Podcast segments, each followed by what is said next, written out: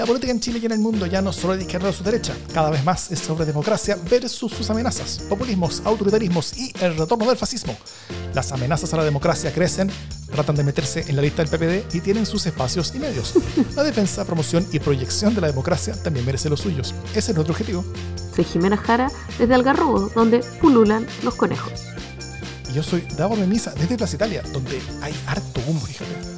Harto, harto humo. Está casi abochornado de humo. Mm. Esto es democracia inglesa.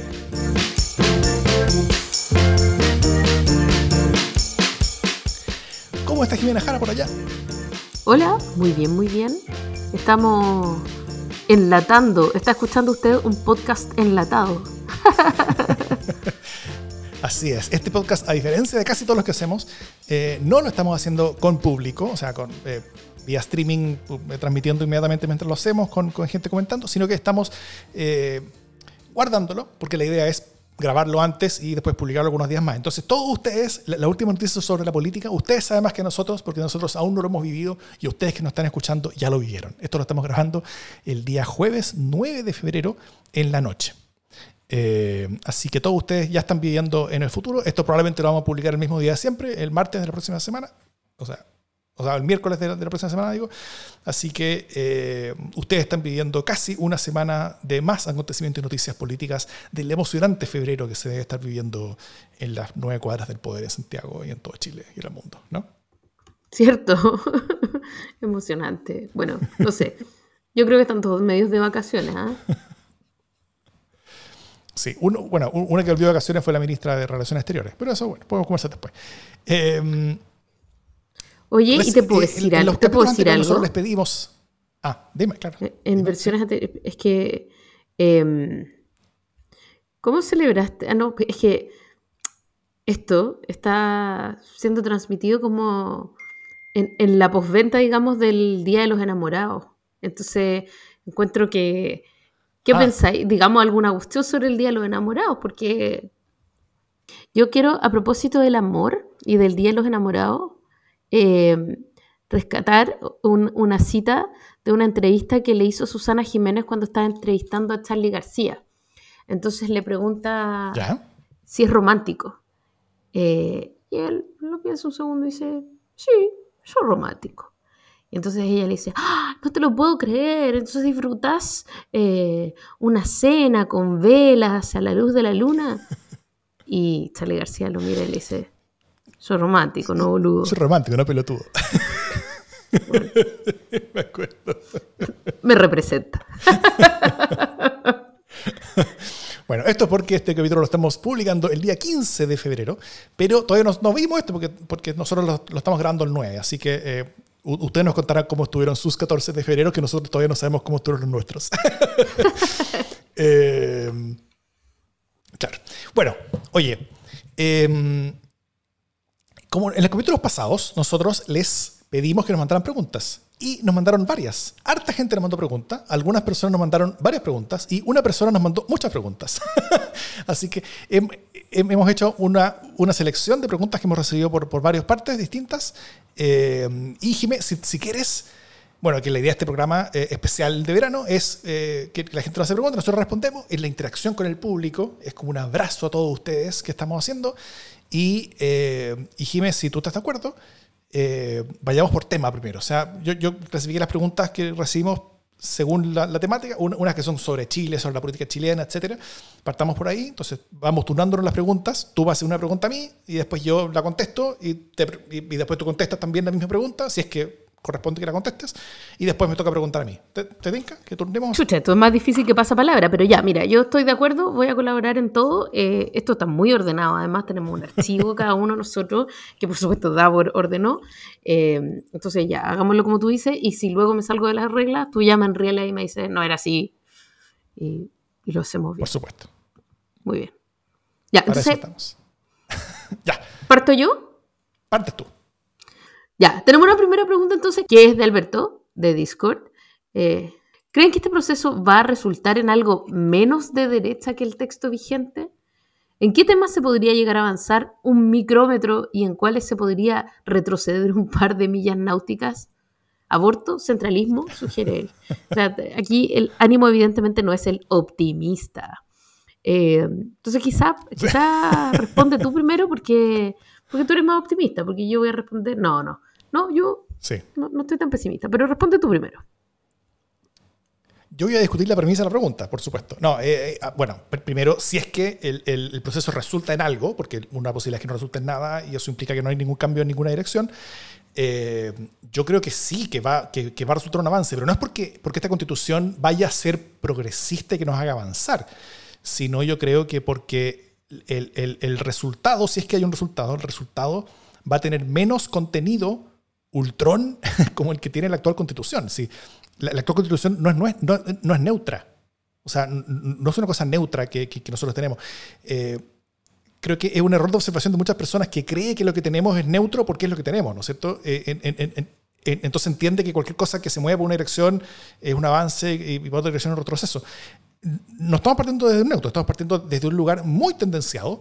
Entonces, simplemente que el resultado tenga menos cosas que, el, que la constitución actual, eso ya implica un avance. Y eso, y eso ya implica un movimiento eh, hacia la neutralidad. Entonces, eh, más que, que, que tener una constitución que se mueva hacia el progresismo, va a ser una constitución que se desmueva desde el, el ultraconservadurismo, eh, de, como ultralibertario, eh, chicaguiano, cosas así.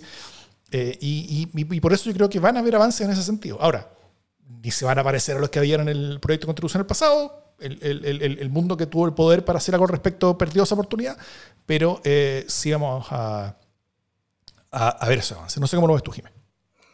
Sí, yo creo que eh, una...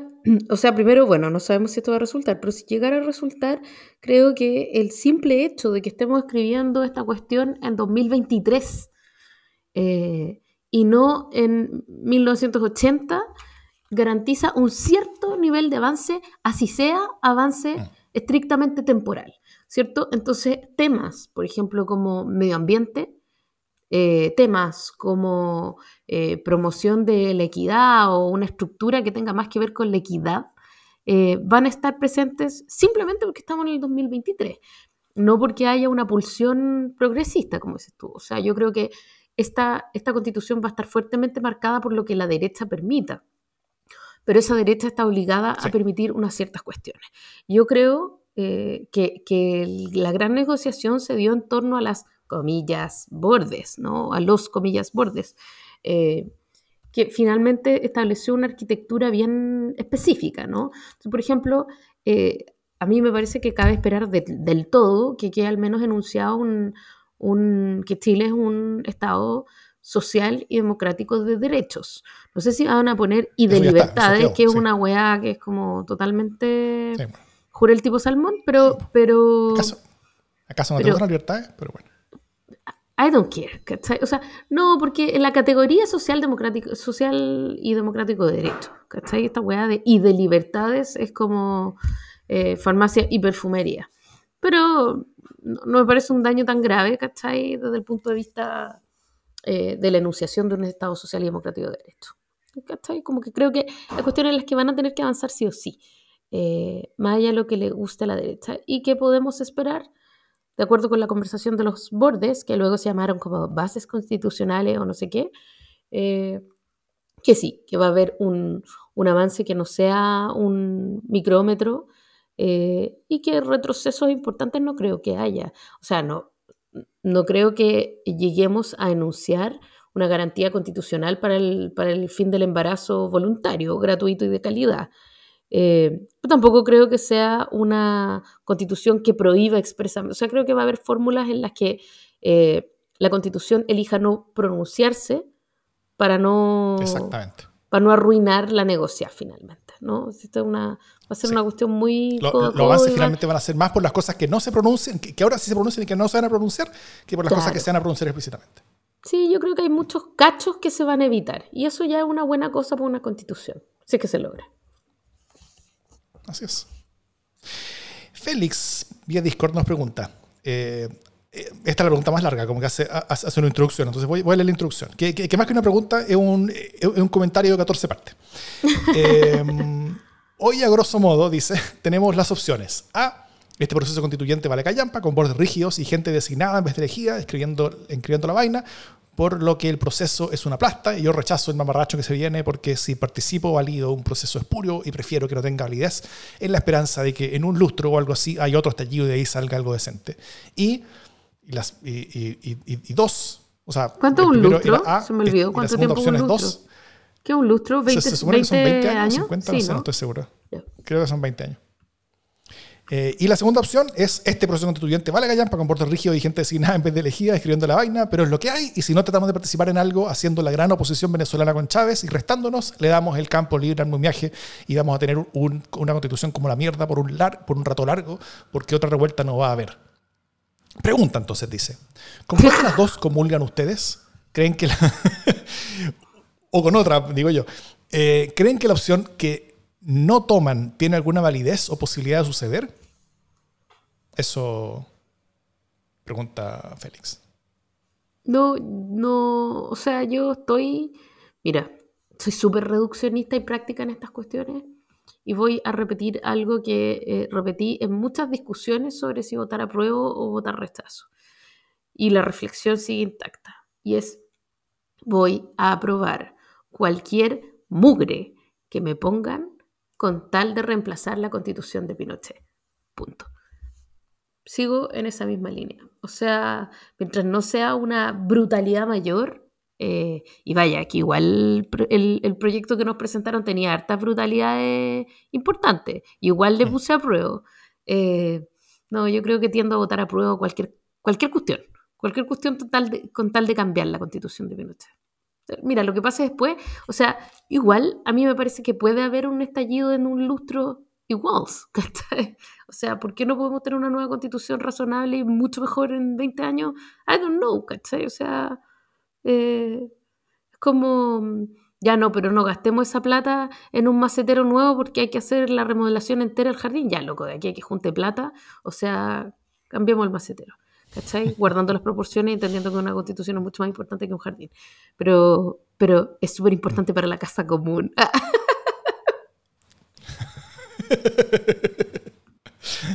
eh, para que tengamos un, un, un, un jardín que nos una, dices tú. Uno que eh, nos una, como el jardín de Barken, que es el jardín más lindo de Chile, parece.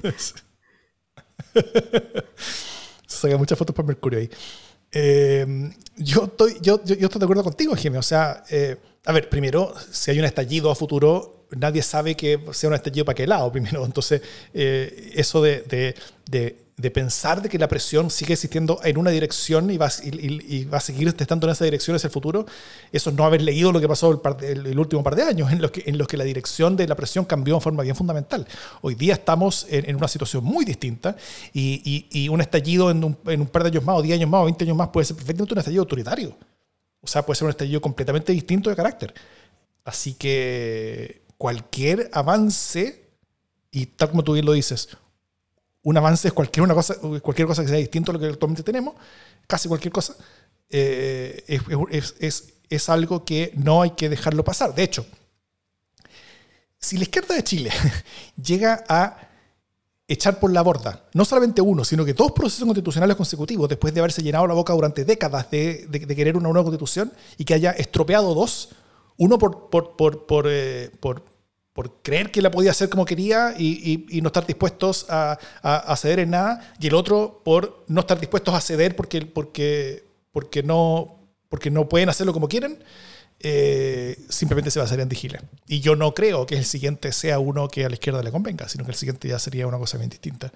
Entonces, eh, hay que aprobar nomás, pues. Sí, sí, sí, se acabó. La, la, la gran oportunidad para, para los que más querían el proceso, el, el proyecto anterior, ese se perdió, se fue. Lo que está ahora es, es, es una cosa completamente distinta. Y, y, esta, y este camino de autoconvencimiento de que, de que es algo que vale la pena tener a pesar de no ser todo lo que quiero, es uno que mucha gente va a tener que hacer bien rápido. Porque, porque la alternativa eh, es, es bien terrible también. Bueno. Jimena, dado cómo tú respondiste a esta pregunta, eh, me tinca que no leíste la pregunta siguiente que te toca a ti. Aquí estoy. Eh, pucha, voy, voy de a una. Eh, pregunta a Danilo. ¿Qué van a votar en el plebiscito salida? ¿Con qué plebiscito? Apruebo. Voy a votar apruebo. ¿Y tú? eh, sí, ah, completamente. O sea, salvo que la porquería sea realmente, o sea, eh, manchas de, de S de chimpancés pegadas en un papel, eh, como, como de ese nivel, eh, yo voy a votar a prueba a casi cualquier absolutamente cosa que venga. No solamente porque creo que, que cualquier cosa va a ser mejor a lo que tenemos, sino que porque creo que es muy necesario que tengamos constituciones. Yo creo que lo que tenemos hoy día ya no es una constitución. Cuando se le bajaron los quórums a todos, no solamente a, a la...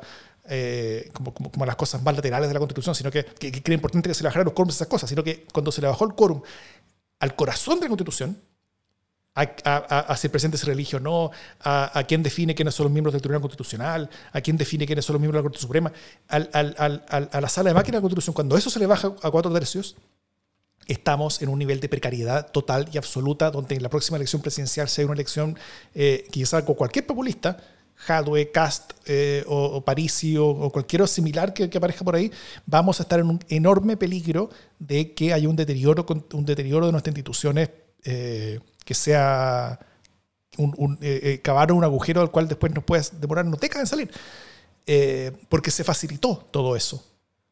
Se, se facilitó todo eso. O sea, no solamente se, se rechazó el proyecto anterior, sino que además se destruyó eh, Las, las seguridades que cualquier constitución necesita para proteger a Chile y a la democracia de cualquier asonada fascistoide, eh, populista eh, o, de, o de cualquier tipo. Entonces, eh, in, cualquier cosa que implique volver a tener esas protecciones es una cosa que yo creo que es importante tener.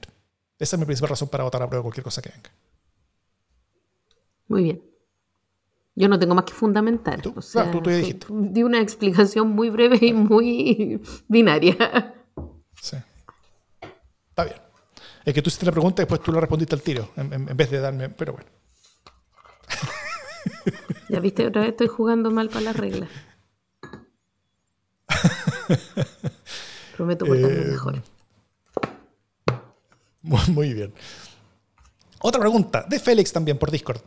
Eh, que es una pregunta para Jimena Jara. No sé si tú, tú querrás responder esto acá o, o querrás responderlo en el, en el Sin Censura, pero eh, ¿hay actualmente, pregunta Félix, ¿hay actualmente algún fantasma de peso en Palacio escribiendo discursos o puros gasparines nomás? No, no, yo no creo que haya puros gasparines. Eh, personalmente además conozco un fantasma que lleva como tres, que, que ha escrito para tres presidentes. Eh, es una experiencia digna de ser entrevistada, ¿no? Me parece que, que se puede encontrar experiencias súper interesantes. Eh, hay que buscarla. Ahora, eso no significa que todo esté ocurriendo fabulosamente, pero hay gente con mucho conocimiento y con mucha experiencia también. Quizás es bueno escucharla. Muy bien. Muy bien. Bueno, esta referencia, por si alguien no la, no la captó, es porque Jimena Jara es coautora de un libro llamado eh, Fantasmas de Palacio, que es sobre la... Eh, como, como eh, que son como, como, como capítulos escritos por eh, gente que ha escrito eh, discursos para di- diferentes presidencias de América Latina, una de las cuales es Jimena Jara. Entonces, eh, por eso la pregunta era en ese, en ese orden. Alguien que conocía el libro. Oye, Alguien además... Que lo conozcan y puedan ir a comprarlo donde puedan. No, no, no donde puedan. En Tevengur Libros, porque, by the way, Tevengur sí. Es un fantasma himself, entonces súper interesante. Es bonito. Ah, ahí puede haber conversaciones involucradas, así es que involucradas, claro. Contacto ahí. Muy bien. Bueno, nuestra, la tercera pregunta del día viene eh, de Rodolfo y es por Discord. Dice, ah, me gusta esta pregunta. Si se fueran a inscribir ahora en un partido, considerando lo que son en este momento, ¿en cuál se inscribirían? Y luego pregunta además algo más interesante. ¿Creen que ambos podrían estar en un mismo partido? ¿Existente o no? No, no puede ser existente o no, porque si es un partido, si el, el peronismo cabemos todos. Ya. Yo, yo creo que, que, que es relevante es, lo, lo, es, es, es, esa suposición que hice. Eh, primero, si yo me fuera inscrito, bueno, yo estuve inscrito en un partido, fui vicepresidente de un partido hasta el año pasado, el partido desapareció, hasta el año antepasado, ¿no? Bueno, técnicamente el año pasado. O sea, no es que murió, yo dejara de ser militante, ¿no? El partido año. Dejó de serme posible el militar. Sí. No es que yo me fui al partido, el, el partido se fue de mí. El partido se fue. Desapareció, como que yo estaba en un partido y de repente estaba, estaba solo, estaba sentado en el campo. Eh, sí, así que eh, eh, estoy aún viviendo mi duelo al respecto. Eh, si yo estuviera en un partido, probablemente estaría en el Partido Liberal, si que tuviera que elegir uno, pero no voy a elegir uno. Eh, encuentro que el Partido Liberal es una veleta inasible. Eh, estos movimientos que ha hecho, sobre todo recientemente, como que demuestran por qué yo no estaría eh, en ese partido y por qué yo no estaría tan, probablemente en ningún partido. Eh, yo, yo, mira, cosas de largo plazo tampoco me gustaría decir, pero, pero al menos en el, en el corto o mediano plazo no me veo militando en, en ninguna parte. Eh, pero si tuviera, si tuviera que elegir, probablemente elegiría ese como por, como por cercanía ideológica nomás y, y, y eso. Pero estaría muy, eh, muy, muy enojado y vociferante por las decisiones que han tomado recientemente. Y lo último, que si creen que ambos podríamos estar en un partido político existente, yo creo que, si, que, que, que viviendo multipartidismo, no, y no es problema que no lo estemos. Yo, yo, yo no veo que, estu- que estaríamos en un mismo partido, pero si estuviéramos en un, en un como bipartidismo, como, en, como, en una cosa como Estados Unidos, probablemente sí estaríamos en un mismo partido. Esa, eh, así yo entendí esa, esa acepción. ¿Cómo lo ves tú, Jimena? Siento que tu respuesta eh, educada, amistosa, de no se ha creado aún el, un partido en el que podamos coincidir. No, no sé si me deja como contenta o triste. Está bien, no hay ningún... O sea, también es un encuentro que no hay, no hay problema en que no estemos militando y que no estemos militando en los mismos partidos. Todos los partidos que existen hoy día son demasiado chicos para nosotros dos. Claro, juntos, ¿cachai? No tienen la suficiente amplitud ideológica como para cobijarnos a ambos, lo cual es interesante, pero tampoco tenemos por qué estar en el mismo lugar. Eh, respecto de... Entonces, si se fueran a inscribir ahora... Si yo tuviera que elegirme hoy... y elegir un partido hoy día para inscribirme, me inscribiría en el Partido Socialista. Si tuviera que inscribir un, elegir un partido mañana y en diez años para inscribirme, elegiría el Partido Socialista. El Partido Socialista es una cosa eh, peor que Herbalife. Uno entra para no salir jamás. Eh, de hecho, parte del himno del Partido Socialista dice, prometemos jamás desertar. ¿Herbalife? Eh, er, er, al final dice Herbalife. Eh, Herbalife, eh, pero sí, pues más difícil, más difícil que salir de la masonería, ¿cachai? Más difícil que salir de Herbalife. Eh, se generan redes, no, yo estoy militando en el Partido Socialista, eh, no con tanta actividad ni tampoco, la verdad es que no, no he estado, pero en una reunión de comunales tampoco me han invitado, eh, pero, pero bueno, una, una cosa que se vive. Eh, Muy bien. Y podríamos estar en un mismo partido. Eh, Yo creo que sí, podríamos estar en un mismo partido si es que Davor fuera lo suficientemente razonable. No, es broma. Eh, creo que sí, que hay contextos en los que podríamos llegar a estar en un mismo partido. Y además, eh, algo que yo, aquí aprovecho de decirlo, algo que yo no pensé que podía ocurrir cuando recién nos conocimos eh, y empe- como que acordamos hacer este podcast, es que, por ejemplo, yo pensé que era muy difícil que Davor y yo llegáramos a votar una misma cosa. Eh... Y la verdad es que creería, tendería a creer que la mayoría de las veces hemos votado, eh, si no la misma cosa, bastante similar. Eh, así que tan, tan lejos tampoco estamos. Ahora, si ustedes están sugiriendo que, que, que, grabemos, que hagamos nuestro propio partido, eh, no. No. yo, ya, yo ya hice eso, no... No tengo nada que probar más que, más que mi capacidad de hacer partidos desaparecer, así que no, no, no es necesario. Ese libro eh, ya lo leí. La última pregunta, que también es de Félix, claro, es de Félix por Discord, que, que pregunta a Félix, eh, su tercera pregunta que me toca a mí, ¿cuándo llegará el socialismo, Jimena Jara? Ah, esa es una pregunta bonita, eh, con la que especulamos harto los socialistas. Pero sabéis que yo en el tiempo he llegado a creer... Primero habría que preguntarse qué es el socialismo, sobre todo en épocas de socialismo renovado. Eh, porque ya hay socialismo, socialismo histórico, socialismo renovado, eh, socialismo democrático, etcétera, etcétera, etcétera. Eh, pero suponiendo que más o menos se entiende lo mismo por socialismo, cuestión que no es para nada obvia, eh, yo estoy por la idea de que el socialismo, si va a llegar... llegue por votación universal. De otra manera, prefiero que no llegue y prefiero mantenerlo como la utopía que nos ayuda a andar a muchos y a muchas. Ok. Yo espero que no llegue, pero está bien.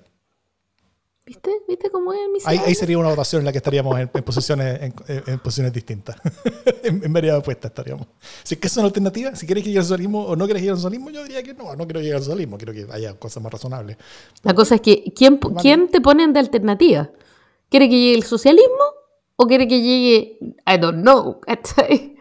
Además, ah, bueno, sí, claro, siempre ¿cachai? Puede haber peor alternativa, es cierto, siempre sí. puede haber peor. Es, es como cuando me dicen, ¿tú votarías por José Antonio Cast? Y yo digo, puta, depende, po. Hueones peores. En una segunda vuelta, o sea, yo votaría por Cast y el hueón que tiene al lado, no sé, por Kaiser, ¿cachai? Voto, voto por Cast, pues, hueón. Nah, pero, te fuiste a la vez, no, yo pero, no votaría pero, pero, por Cast, bajo ningún pero trataría supuesto. Que... Bueno, yo sí, po. Pero no porque me guste, yo votaría en contra de él en casi cualquier circunstancia, pero, pero no sé, po, puede ser el Luna Bomber, puede ser, eh, no sé, po, Krasnov, qué sé yo. Bueno, eh, Krasnov, Gast. Te puedo decir. Hay, hay, hay una relación en esto, ¿está bien? Sí, total. Eh, ya, cambié, cambiemos de tema ahora, sobre un, un, cosas un poquito más globales. Eh, Yalile por Twitter pregunta: analicemos los efectos de la inteligencia artificial en política. ¿Qué uso se le podría dar a ChatGPT y otros como ese? El tema me tiene muy atrapada, dice ella, y asustada también. Ah, me encanta. ¿Qué sabes tú de esto, Jimena? Mira, me encanta y además he estado pensando un montón en escribir o no escribir una columna sobre el tema. Porque, porque claro, genera harta fascinación. Eh, yo no sé si tú lo has probado, yo lo he probado. Eh... Y creo que como repositorio, de, de hecho lo hablábamos con mi socio Enzo la otra vez, eh, como repositorio de información eh, es súper interesante, pero cuando le toca como dar cuenta de fenómenos complejos, eh, falla un poco, como que ahí se nota el robot, ¿no? Entonces, eh, por ejemplo, por ejemplo, le pregunté al chat eh, sobre la dictadura de Pinochet. Y, y creo que si bien están como una serie de hechos, así como que le encanta, el, el chat suele responder así como, eh, ocurren las siguientes cosas, uno, dos, tres, cuatro, eh, como así, y tú le decís, regenera la respuesta y te las pone iguales, pero en distintas, como cuando nosotros los periodistas cambiábamos el cable, o sea, iguales. Eh, creo que el, el afán como de un, neutralidad, eh, hace perder muchos matices que, que hacen muchas veces valiosa la respuesta y sobre todo que son imprescindibles en la deliberación. Eh, entonces creo que es muy útil pensado como Wikipedia, quizás como sustituto de Wikipedia en muchos casos, pero, pero no necesariamente como generador de masas de opinión pública.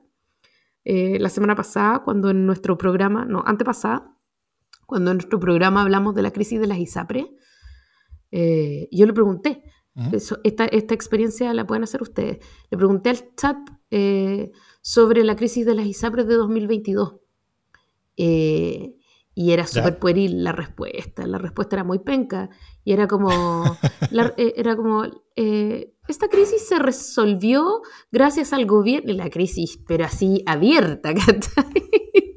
De resolverse nada. Entonces, bien callampa la, la respuesta y los supuestos de que se resolvió. O sea, tiene una serie de supuestos que no necesariamente funcionan.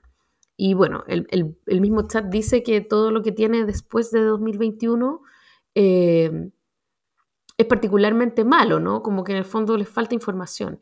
Entonces, lo que hace es juntar una cantidad importante eh, de información hacia atrás. Eh, lo cual no necesariamente le permite predecir eventos eh, futuros ni tampoco dar cuenta de la complejidad del presente. O sea, acá hay, hay una cuestión que es interesante de la inteligencia artificial, que es que en la medida que tiene más información eh, y se equivoca más, puede ir aprendiendo más cuál es el eh, nivel de certeza con el que puede pre- predecir ciertos contextos, ¿cierto? Cuando concurren factores A, B y C, normalmente el, de, el desenlace es este. Eh, cuando concurren solo factores A y B, normalmente el desenlace es este otro, ¿cierto? Entonces, eh, en el tiempo, y entendiendo que existe esta weá que es Machine Learning, eh, puede llegar a ser súper predictivo respecto de, por ejemplo, procesos, rebeliones, eh, cuestiones como estallidos, eh, y tender a ver factores que tenga en su memoria que nosotros no juzguemos eh, al mismo tiempo. Entonces, en ese sentido, sí puede llegar a ser como asombrosamente accurate en cosas que hay que tener en cuenta. Pero también, eh, como la historia es nuestra y la hacen los pueblos, eh, es dinámica. Y por lo tanto, las historias también se van reproduciendo a sí mismas. Eh, porque la historia no es un círculo, es una espiral más bien. Entonces, eh, creo que es muy difícil, entendiendo que son procesos humanos, llegar a ese nivel de, de especificidad. Y por lo tanto me parece que es súper interesante para preguntarle eh, riesgos, oportunidades, etcétera, como Wikipedia Reloaded, si tú quieres, eh, uh-huh. pero no como formador de opinión pública ni como finalmente nada que reemplace la deliberación humana, que es tan única y se debe tanto a sus circunstancias presentes. El que es exactamente lo que es un poquito más débil esta cuestión. Mm. Bueno, yo todos mis guiones para este podcast yo los hago en ChatGPT. No, mentira. Eh, pero eh, yo, yo estoy viendo el fenómeno, como bien eh, en términos globales, como toda esta tecnología de inteligencia artificial generativa, el Generative I A, como la primera cosa que me sorprende en el mundo tecnológico y que creo que va a tener un impacto bien grande, bien multi, multidimensional en muchos ámbitos. Eh, y eso no es solamente texto como ChatGPT, sino que es, es también como imagen, como lo que vimos antes de... Eh, Wall-E se llamaba, creo, algo así. Eh, y, y, y, y también eh, audio, video y, y muchas otras formas de, de, de, como de media generada por inteligencia artificial a partir de eh, como, como, como, como, como intentar obtener sentido de enormes cantidades de datos obtenidas anteriormente. Y esto tiene un montón de... de de como aristas súper preocupantes, como en, en el área de, del, del, del, del copyright, básicamente, donde, donde hay gente, eh, no sé, pues la o, o, inteligencia artificial se, se, se está, por ejemplo, diciendo, ya, escribe un poema en el, en el, en el, en el estilo de tal poeta, y te, es un poema que a veces no, no es tan bueno, pero es en el estilo del poeta, ¿cachai? Entonces, como que, como que hasta dónde tú le estás como robando su, eh, su, su propiedad, o, o hazme un cómic en el estilo de tal, de, de tal artista. Y, y sale una cosa en el estilo de ese artista, eh, y, y, y hay algunos artistas que están ahora demandando a estas máquinas de inteligencia artificial como, como por robo de, de copyright, porque es, es, es producto que lo hacen a partir de cosas que ellos han publicado, y, y por lo tanto eso debiera ser como con autorización de ellos, con, con, con compartir ganancias, cosas así. Bueno, hay, hay, hay un montón de temas asociados. También tiene, este, todo esto tiene enormes, eh, enormes adelantos en el sentido de, por ejemplo, no sé, alguien quiere hacer un logo, Eh, y ya no, no necesita un diseñador, sino que puede uno, uno, un, un, un, uno con, con, eh, sabiendo hacer el prompt bien, puede hacer un logo de, de, de una cosa con, con, con, con, con mucha velocidad. Eh, los abogados están en grandes problemas porque muchas, muchas de las formas de trabajo de los abogados pueden ser fácilmente reemplazadas por, por inteligencia artificial gracias a todas estas cosas. Eh, hay muchas profesiones que yo creo que no... temían ser las más fácilmente reemplazadas, como las artísticas, eh, eh, las, de, las, de, las, de, las de abstracción, que, que pueden ser reemplazadas con tecnologías como esta, y, y que yo creo que va a ser bien revolucionario todo esto. En política, yo estoy muy preocupado por cómo esto va a acelerar de manera muy importante la creación de mensajes falsos. O sea, eh, textos como si fueran escritos por una persona, pero no fueron escritos por esa persona. Eh, audios, o sea, di, di esto, pero dilo con la voz de Obama. Y, y sale con la voz de Obama, ¿cachai? Eh, hazme un video donde aparezca Obama eh, con tal fondo, vestido de tal manera, eh, diga, diga, diga esta cosa, ¿cachai? Y, y, y, y te hace el video. Eh, hoy por hoy no, se, no es tan difícil cachar que, que, que una cosa inventada, pero, pero, pero, pero esto va a estar avanzando bien rápido y, y pronto no va a ser fácil, eh, y tal vez que no sea ni posible ver si una cosa inventada o no. Entonces vamos a tener que, que acostumbrarnos mucho a, a esta costumbre que tenemos de, y creo que va a haber una crisis en esto, de, eh, de tomar cualquier tipo de información multimedial que, que, que calce con nuestros prejuicios previos y, y considerarla como verdad y, y comenzar a esparcirla. Eh, porque de esa manera vamos a terminar eh, usando estas herramientas. O sea, estas herramientas van a poder ser usadas para, para hacer un daño a la democracia mucho mayor que el que todas las redes sociales han hecho hasta ahora. Eh, ahora, también, por, por otro lado, el, el, la aceleración de todo esto también puede significar de que simplemente no le creamos a nada. Eh, eh, y que tengamos que refugiarnos en, o, o en nichos mucho más pequeños de información o en medios mucho más respetables que efectivamente tengan las capacidades de filtrar información eh, que, que uno como individuo no va a tener nunca, y, eh, y que pueda también en el, después de un shock grande con mucho problema, pueda llevarnos a como acelerarnos a hacer una normalidad eh, donde la democracia pueda nuevamente florecer.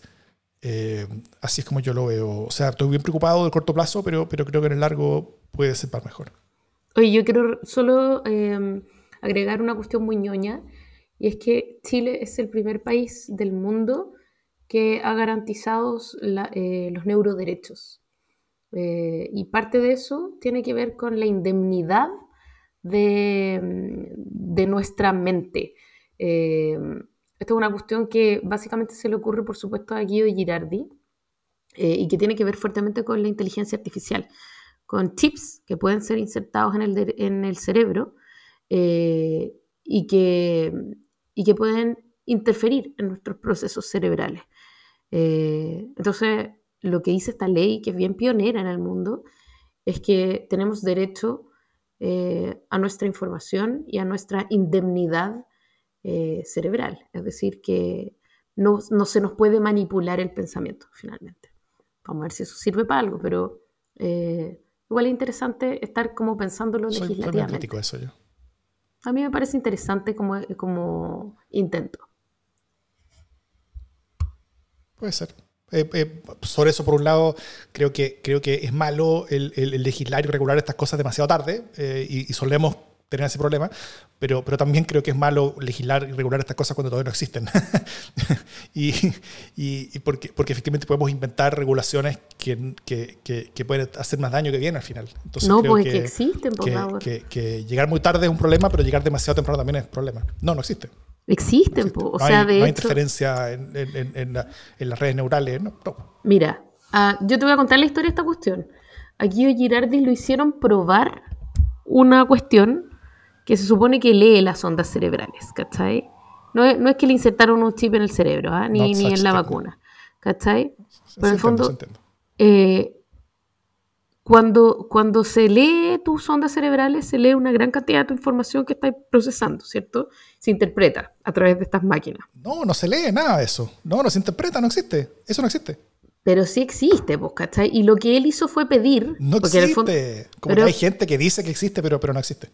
Pero es que no se puede tener una conversación contigo si tú me, si tú me negáis la posibilidad de que lo que diga Girardi que, que ocurrió con él no ocurrió, ¿cachai? O sea, es como... No, Girardi miente. Por supuesto que te niego. Bueno, Girardi está en un... En un o sea, quizás lo engañaron. Está en una componenda con una... Eh, no, está en una componenda con una firma eh, que en el marco del Congreso del Futuro lo hizo probar eh, un invento que... lee, se supone, eh, o interpreta, no lee, ok, eh, ondas cerebrales, ¿cachai? Entonces él se pone este dispositivo de lectura eh, que le demuestra cuáles son los pensamientos que él está experimentando, él se asombra y luego pide esta información de vuelta. Eh, y entonces lo que le dicen es que esta información se integra a un sistema de información cerebral en la nube y que por lo tanto no le pueden devolver su información. Entonces, él dice, no, po, esto no puede ser. O sea, como este pensamiento que yo tengo es mío, ¿cachai? No es de la nube, no puede ir a parar a la nube. Si ustedes leen lo que yo estoy pensando, eso no va a un fondo común de pensamientos para que ustedes agranden su capital o para que agranden su invento. Esto es mío. Entonces, aquí hay una primera distinción, ¿cachai? Ustedes no pueden poner en su fondo de aprendizaje o en su capital una cuestión que ustedes me invitan a probar. Esto es una cuestión que todavía no se ha zanjado, pero es súper interesante, ¿cachai? A partir de esto el tipo dice, ¿sabéis qué? Ojo, nosotros tenemos derecho a nuestros propios pensamientos. Nuestra información cerebral, nuestros pensamientos, nuestra intimidad eh, cerebral es absolutamente nuestra y nadie puede interferir en ella, eh, ni quedarse con ella. A mí me parece que ese es un buen principio, ¿cachai? Como para esta discusión. Que puede ser perfectible, sí, ¿cachai? Pero también me parece que es interesante empezar a abrir eh, la conversación sobre cuestiones que, que están aquí, ¿cachai? Eh, eso. Solo no existe. si, si Girardi creyó que algo sí existía, lo engañaron y... Eh, y, y, y mientras existe eh, como protección para eso en nuestra ley... Eh, toda nuestra creación, todas las cosas que nosotros hemos escrito en redes sociales, todo esto está siendo utilizado hoy día como componente para crear cosas de inteligencia artificial, en la cual nuestras creaciones, lo que nosotros hemos hecho, son, son, son, sirven para, para, para hacer otro tipo de productos con los que nosotros podemos no estar de acuerdo. Y eso es un problema hoy día eh, que existe y no lo estamos tocando. Pero bueno. Pregunta. ¿Me toca a mí? Te toca a ti. Eh, aquí hay una pregunta de Daniel, que él hace por Discord. Dice, cuando este año tengamos que tomar posición en la nueva Guerra Fría, ¿irán por Estados Unidos o irán por China? Eh, la Guerra Fría, yo, yo, yo tiendo a pensar de que van a haber dos guerras frías. Eh, pueden calentarse eventualmente, pero, pero pueden haber dos guerras frías. Una es, es, es entre democracia y autoritarismo, y esa se está dando hoy día y se, y se está dando en forma bien caliente en, en Ucrania. Eh, Y, y, y en esa yo, yo no... Eh, o sea, yo creo que tenemos que estar por el lado de la democracia, pero no creo que el lado de la democracia sea Estados Unidos. Eh, de, de hecho, Estados Unidos está en una posición muy frágil, puede cambiar de lado rápidamente, como ya cambió. De hecho, el, el, Estados Unidos estuvo en el otro lado de esa misma guerra hace, hace pocos años eh, y puede volver a cambiar. Entonces, eh, yo, yo ahí confiaré mucho más en, en, en, en las estructuras políticas europeas como, como una guía mucho más potente que, que Estados Unidos... Eh, como, como lado al cual unirse y con el cual asociarse en torno a ese conflicto, que es un conflicto real y que, y que estamos viviendo hoy en día de manera bien potente, y en el cual yo creo que se está dando resu- se, hay, hay resultados más positivos que negativos en el último tiempo, como ya lo, ya hemos conversado. Y en el otro lado, como de los intereses geopolíticos y económicos entre Estados Unidos y China, no tenemos por qué meternos. No hay por qué meterse en eso. Sí, yo quisiera no tener que elegir entre China y Estados Unidos, básicamente. Menos cuando, menos cuando se trate como ni de autoritarismo, ni de derechos, ni nada. Prefiero otros modelos. Eh, no sé, no sé si hay que tener parte en todo.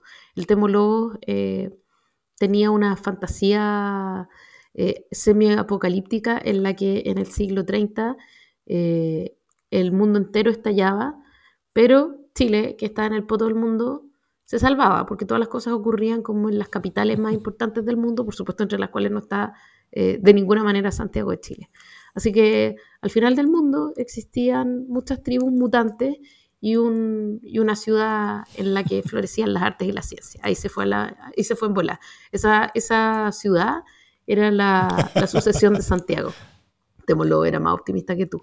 Esa ciudad Pero, claro. Era San Felipe. No sé. Era Talca. Eh, ah, saludo todo, a todo la misma Talca. Todo, y todo puede condolencias ser. Por vivir en Talca. Todo puede ser, pero pero no, yo no quisiera elegir entre China y Estados Unidos. Sí. Vamos a otro tema, si te parece, eh, sobre el podcast. Hay gente que nos ha preguntado cosas sobre el podcast, así que oh. Bueno, si quieres parte tú. Ya, voy, voy, voy, voy, voy.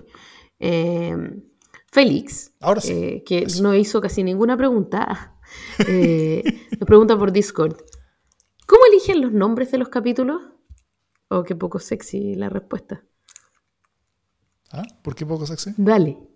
No, tú responde, pues no vamos a responder los dos esto. Con ChatGPT, po. Obvio. No, no tenemos un asesor creativo. Después del, después del capítulo, cuando, cuando nos despedimos con todo, cuando, cuando, cuando cortamos la, la, la señal, la grabación, dejamos de, eh, como de transmitir, eh, continuamos conectados durante un par de minutos, copuchamos un poquito cómo fue el capítulo, eh, y ahí discutimos ya, ¿cómo le ponemos esto? Entonces, a partir de lo conversado, a partir de las cosas, de las cosas que hablamos, cada uno normalmente tiene recomendaciones y, y, y, y cada uno como que escuchó alguna frase durante el capítulo que dijo el otro, que dijo uno mismo, y que cree que puede ser una cosa buena, y llegamos eventualmente a un, a un, a un, a un nombre. Sí, me gustaría decir que es una cuestión súper así como que tenemos, como que nos planteamos la idea de, de poner ciertas cuñas y después ocurre. No, es bastante como te tinca. A veces, a veces, a veces yo sí planeo un poquito, eh, pero a veces funciona. Eh, ya, Semi sesenta Ilustrado nos dice también por, eh, creo que fue por Discord, que para este dos mil veintitrés se vino un tercer panelista estable de democracia en L C D. Mira, sabes que es una conversación que estamos teniendo hace como dos años, al menos. O sea, desde que la Pía se fue, estamos hablando de la idea de un panelista estable. Un panelista estable o una panelista estable eh, supone varias cosas fabulosas para nosotros. Eh, como por ejemplo, que, eh, que uno de nosotros pueda no estar eventualmente, y entonces no tengamos que suspender, como ya nos ha ocurrido algunas veces, suspender un capítulo porque, por ejemplo, yo no puedo. Eh, eh, también supone tener una, una tercera voz que pueda ser distinta y que nos proponga una nueva perspectiva, como ocurría con la Pía. Entonces también eso es beneficioso. Eh, y hemos tenido algunos nombres que hemos tirado al ruedo, algunos nos han gustado más, otros menos, pero finalmente no hemos tenido ni la constancia para buscar, eh, ni la valentía para perseverar en los nombres que nos han parecido. Eh, yo no sé si el, el dos mil veintitrés va a ser ese año en que logremos cristalizar un panelista estable, pero sería maravilloso. Otra opción que hemos conversado también es tener un, un grupo de panelistas estables, que uno nos que, que nos acompañe uno de ellos o una de ellas. Cada, o sea, panelistas inestables. Claro, claro. Nosotros seríamos los panelistas estables y habría además uno o una panelista inestable que estaría turnándose, básicamente. Eso, eso también permitiría aumentar, claro. aumentar el número de voces y, y, eh, y disminuir el compromiso también, porque, porque estar en esto todas las semanas es, es, es, es duro. Claro, también podría ser que tuviéramos, por ejemplo, dos panelistas estables. Eh, que nos acompañen, qué sé yo, el primer, el primero y el último de cada mes, eh, y que las otras dos las hagamos solos, porque, no sé, hay una complicidad que también es difícil de replicar. Igual en el tiempo se va generando, pero, pero también cuando estamos solos nos reímos más y tenemos más, más, más feeling, como dijo Pato Zapata. Eso. Dale tú. Sem Cesante Ilustrado pregunta si es rentable hacer un podcast político con todos los gastos de tiempo y edición que amerita. Pucha. Y, de, y nos recuerda eh, algo no, no, que eso, se dijo en la Sin Censura, así que no lo puedo decir. Eso, lo, eso lo, lo puse yo como nota, que después podemos seguir peleando en la Sin Censura, pero no, o sea, claramente no es rentable hacer un podcast político con todos los gastos de tiempo y edición que amerita. Eh, esto es más bien por amor al arte. Eh, eh, Caleta el, el, el, de el amor al arte. Harta. El apoyo que nos dan las personas eh, de, eh, a, eh, a través de eh, con, con, con las suscripciones, o sea, con, con, con lo que nos aportan mensualmente, todos quienes están eh, son, son los aportantes de Democracia en el S D, nos permite pagar los costos, o sea, los, los costos reales, o sea, los, los costos inmediatos, costos de, como costos duros de, de, del tema. No, los, no, el, no el tiempo usado en el tema, para nada, ni, ni cerca del tiempo, pero sí los costos duros, que no son pocos, o sea, son, son como casi cien lucas en, so, solamente en, en, en plata que mensualmente pagamos a distintas plataformas, a la plataforma del hosting del, del, del programa, más a la plataforma de grabación del audio, a la plataforma de, de, de streaming, eh, y, a, y a un par de cosas más. Y todo eso suma. Entonces, eh, gracias a las personas que nos apoyan, podemos eh, solventar esos costos, pero en lo otro no, en lo otro no, no hay... No hay, eh, no hay rentabilidad. Eh, en, en podcasts más escuchados que el nuestro, sí. O sea, bueno, primero en Chile, porque decir en Chile es distinto que en Estados Unidos. Bueno, en Estados Unidos te pueden escuchar millones de personas y con un auspicio tú estás listo. Eh, hay podcasts, que, hay gente que hace podcasts que se, que se, que se forra haciendo esta, esta, esta escena en mercados que son más grandes y que lo permiten. En Chile, yo creo que salvo uno o dos podcasts políticos que son harto más escuchados que el nuestro, eh, nadie más gana plata. Y en esos, ahí vamos a pelear después en el, en el, en el Sin Censura. Pero para, para no pelear por acá sobre cómo, cómo hace, porque al final, bueno, ya saben de qué estamos hablando, que no es tanto por el podcast mismo, sino que con los seminarios y cosas más cuchuflet, cuchufletísticas que hacen, como que terminan forrándose, pero, pero no.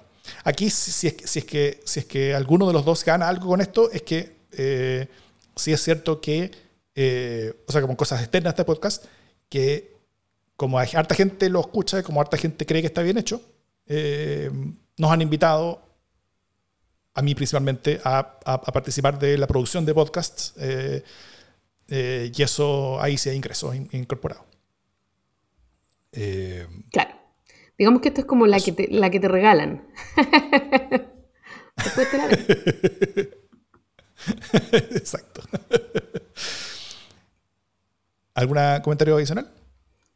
Sí, pero mira, no es rentable, pero es muy alegre. O sea, también esta idea sí. que es un apostolado, Eh, no, tiene que ver con otras cosas, tiene que ver con la amistad, tiene que ver con las redes que se han ido formando, eh, tiene que ver con la tremenda alegría de que mucha gente te diga, eh, pucha, te escuché, me gustó el capítulo, no me gustó el capítulo, se escucha mal, eh, se escucha bien, eh, da porque le sube el volumen, etcétera. Eh, hay preocupación, eh, y eso es súper rico, o gente que te quiere decir, oye, ¿sabes qué? Creo que este tema lo deberían tocar, eh, creo que sería mejor así o asá. Eh, esas cosas son una ganancia en otro sentido. Eh, mm. Y cuando hay personas en la conversación política que tienen en mente eh, leceras que hemos dicho nosotros, eh, o encuentran valor a información que nosotros hemos preparado para ustedes, eso es un pago en otro nivel, pero nos hace muy felices. Muy bien. Oye, eh, bueno, Pascual por Discord nos pregunta, si tuvieran que elegir a un político para que fuera un tercer integrante del podcast, ¿quién sería? Mm. Eh, ¿Sabéis quién? Tú me vas a retar, pero yo como... ¿Quién me gustaría de panelista? Es un, es un, es un político que ya está fuera del ruedo hace rato, pero que me parece que podría ser maravilloso para hacernos reír, sería Nelson Ávila. Al menos lo invitaría una vez. Eh, que es un gallo como en su lenguaje, en su figura, en su humor, eh, y en su agudeza, un tipo que creo que, me, que podría lucirse muchísimo en un podcast como este. Yo lo invitaría feliz. Muy bien, muy bien. Ah, oye, un, un, una pregunta que quedó pendiente, que era pregunta tuya, de hecho, eh, en, en la parte sobre Chile inicialmente, que decía, que de Carlos por Discord, que decía, si tuvieran que elegir a un ministro o ministra para ser su jefe de gabinete, ¿a quién elegirían? ¿Como que uno fuera jefe de gabinete? Sí. Como que si elegir ser jefe de gabinete, yo no sería jefe de gabinete de nadie, pero por ninguna plata del mundo, olvídate, no sé. No, esa pregunta no la puedo responder porque es una pega que jamás tomaría. No sé, ¿tú? Ni cagando, ¿no? Yo tal vez, lo, o sea, quizá cuando era más joven lo, eh, habría hecho algo así. Eh, hoy no creo tener la, la, la energía, pero... Pero, no sé, como de cercanía política del gobierno actual, sería Carolina Toa, yo creo, la mayor cercanía política entre los actuales ministros. Eh, pero pero tal pero probablemente mis conocimientos irían mejor eh, en, en algún otro ministerio más, más técnico o algo así. Eh, no sé, pues energía, obras públicas, alguna wea así. Soy ingeniero, de, después de todo. Eh, ingeniero eléctrico, para peor. Entonces, pero una de esas, eh, energía puede hacer sentido. Eh, eso, eso. Ya, volvamos al, al, al entonces sobre el podcast. Eh, pregunta de, también dicen de, de, de Semisesante Ilustrado. Jimena, ¿encontraste el libro? Eh, no, mira, la verdad es que la cosa era más compleja, ahora ya lo puedo contar, pero la cosa era más compleja de lo que yo creía, de lo que yo misma creía, porque eh, la semana antepasada me, me paré a buscar el libro de Laurel Ediciones que había llegado a mi casa. Eh, y, y en algún momento, después de buscar como diez minutos, me di cuenta que no sabía lo que estaba buscando, eh, porque no me acordaba cuál era el libro. Entonces, bueno, finalmente hablé con, con, la, con la gran jefasa de Laurel Ediciones, que además es una gran amiga, y le dije, ¿sabes qué? No tengo idea qué mierda estoy buscando, Andrea. Eh, y entonces ella me dijo el libro, ya ahora estoy en Algarrobo, pero cuando llegue a Santiago lo puedo buscar, eh, pero me perdonó la vida. Entonces la, el estrés se terminó. Probablemente lo encuentre, pero si no, me perdonaron. Porque tú sabes, yo soy así, especial. Muy bien. Y hay dos preguntas que son más o menos similares para el final. A ver, a ver, a ver, a ver. Eh, nos pregunta Ick Rodmore por Discord. ¿Cuándo hablarán de L S D o harán un programa en L S D? No sé. ¿Cuál es la pregunta que tú tienes? ¿Qué parecía? Después dice, eh, Félix por Discord nos pregunta, ¿toman L S D cuando graban o solamente cerveza? Uh. Todo eso va al, al sin censura, no lo responderemos acá, no podemos sí, responderlo que, porque... Es algo que se responderá, claro, en un espacio más resguardado. Sí, para que no nos censuren, para, para no... Eh, para no afectar la, las métricas de distribución. Eh, ya, preguntas misceláneas. Félix, que trató de, de aliviar esto, dice, eh, te pregunta a Davor, ¿no? Eh, ah, Davor, ¿cómo, como Trekkie. Trekkie. ¿Qué opinas no un, de no The Orville? ¿Qué significa? No sé qué es Trekkie. Como... Trekking no es alguien que hace trekking. Yo, claramente no, no, no hago trekking. Star Trek, por supuesto. Ser trekking que le gusta ah, Star Trek a uno. Yo veo muchas series de Star Trek y, y, y me gusta eso. Pero ya, no, no, no entiendo ni la pregunta. Así que no, no tengo mucho que opinar. No, yo sí la entiendo. Ya. Por eso yo puse que me la hiciera a mí, porque, la, porque en una pregunta que yo sí la entiendo. Porque sabía que yo estaba absolutamente en otra vez. Tanto tú como el resto de la gente ahora sabe lo que es un Trekkie. Un Trekkie es una persona que le gusta Star Trek. Eh, yo he visto casi todas las series de Star Trek, que me, me gusta la historia. Estoy, estoy pendiente de las cosas que van saliendo ahora. De hecho, Picard va a salir ahora en eh, su, su última temporada en, en, en algunos días más. Estoy bien entusiasmado con eso. La, la, la, las críticas son muy buenas de, de lo que viene. Eh, pero The Orville nunca lo he visto. Nunca he tenido, no, no, no he tenido tiempo de verlo. Parece que es buena. O sea, he leído que es buena, pero no soy ni fan, ni la he visto, ni nada así. De, de, hoy, la, de las mejores cosas de, de, de Star Trek, estoy viendo Discovery, estoy viendo eh, Strange New Worlds, me gustó mucho, que es como una especie como de, como de precuela de la serie original, algo así, eh, de la serie de los sesenta, que, que me, me, me, gustó, me, me gustó bastante como, como su onda.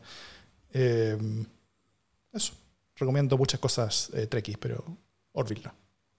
Yeah. Y finalmente, eh, ¿qué, qué, ¿qué cosas tú recomiendas, Jimé? ¿Qué, ¿Qué buenos libros leíste este año que recomendaría a nuestro público? Esto no pregunta a mí para ti. Mm. Esto no pregunta de, de mí para ti. Eh, pucha, a ver, de libros como de narrativa. Eh, o de cualquier cosa, o artículos, qué sé yo.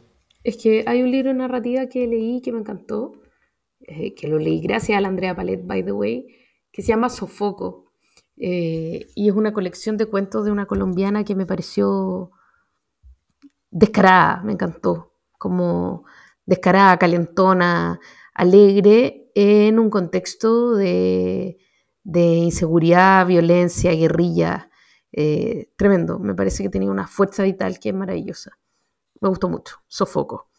Eh, y, y en términos como de... de narrativa política, que es más bien lo que hago, de comunicación política, que es como mi, mi ñoñez.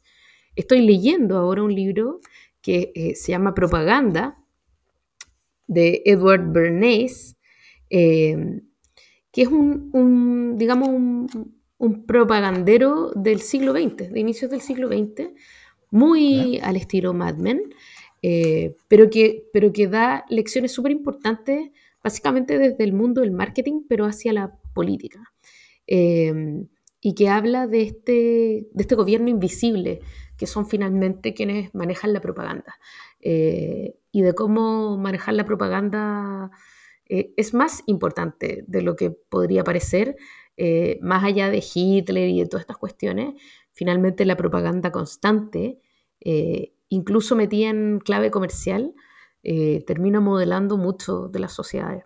Me parece bien asombroso. Eh, así que estoy leyéndolas, un librito además de bolsillo que me encantó. Y mi tercera recomendación, desde luego, es Fantasmas de Palacio, eh, no solo porque es un libro que escribe quien, quien habla, eh, con un tremendo investigador eh, argentino que es Gogo Sarasqueta, sino porque es el primer esfuerzo finalmente serio de recopilar eh, experiencias de speechwriting presidencial en América Latina. Eh, y ya sin falsas modestias, puedo decir que es bien, es bien importante como primer paso. Es un trabajo bien serio en este sentido, eh, como para descorrer el velo del speechwriting. Así que también lo recomiendo a quienes les gusta la comunicación política. Está bueno. Muy bien. ¿Tengo algo más que preguntar? Eso. ¿Alguna pregunta final, Jimena? No. Eh, Hemos llegado al final del programa. No, me gustaría que nos contaran cómo vivieron si el día. ¿Alguna pregunta? Los... Sí, claro. Me gustaría que nos contaran cómo vivieron el Día de los Enamorados y qué piensan del Día de los Enamorados. Eh, como para darle un toque romántico a esta... Nuestro público, dices tú. Sí, por ah, supuesto. Pregunta, pregunta para ustedes. Pregunta para ustedes. Cuéntenos. Muy bien. Si nos escucharon, escucharon nuestras respuestas, cómo viven eh, el Día de los Enamorados y de las enamoradas. Bien, su respuesta la esperamos por Twitter, por Facebook, por correo o por Discord. Por donde quieran enviarnos sus respuestas. No por Twitch, porque no tenemos Twitch. Oh. eh, eso, oye, en este momento vamos a cortar esta grabación y vamos a ponernos al tiro a grabar el L S D sin censura de febrero, que eh, para todos quienes nos escuchan se viene eh, también pronto. Y, eh, y eso, y para quienes quieran escuchar el, el L S D sin censura de cualquier, o sea, de este febrero, eh, quienes quieren unirse al grupo de personas que nos está apoyando y que nos permite pagar estas cuentas, que nos permite también proyectarnos, eventualmente poder hacer más podcasts y, y poder hacerlos mejor y poder también tener más servicios y cosas y equipo para poder hacer estas cosas. Eh, felices que si, si es que se suban a los links que aparecen en, eh, para, para que aporten mensualmente lo que ustedes quieran. Eh, felices si se suban a los links, a, al link de Revenue o al link de, si, si, si están en Chile, o a Patreon si están fuera de Chile. Esto, esos links están eh, en el podcast si nos están escuchando. Como este capítulo no va por video, entonces solo por podcast, entonces eh, en los, va, va en las notas del podcast de todas maneras. Eso. Jimena Jara, que tengas un gran, gran verano. Y nos vemos y nos escuchamos con todos ustedes a vuelta de a inicio de marzo, ¿no? Así es. Que estén muy bien. Abrazos a todos y todas. Igual.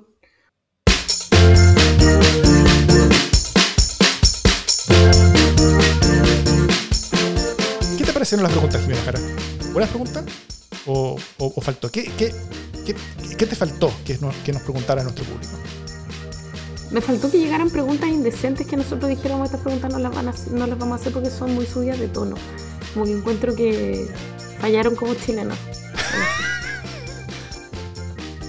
Ahora igual, yo edité un poquito entre las que te presenté, entre las que te mandé.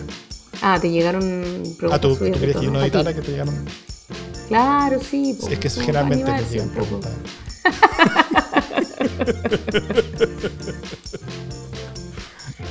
No, mentira. Casi nada, casi nada.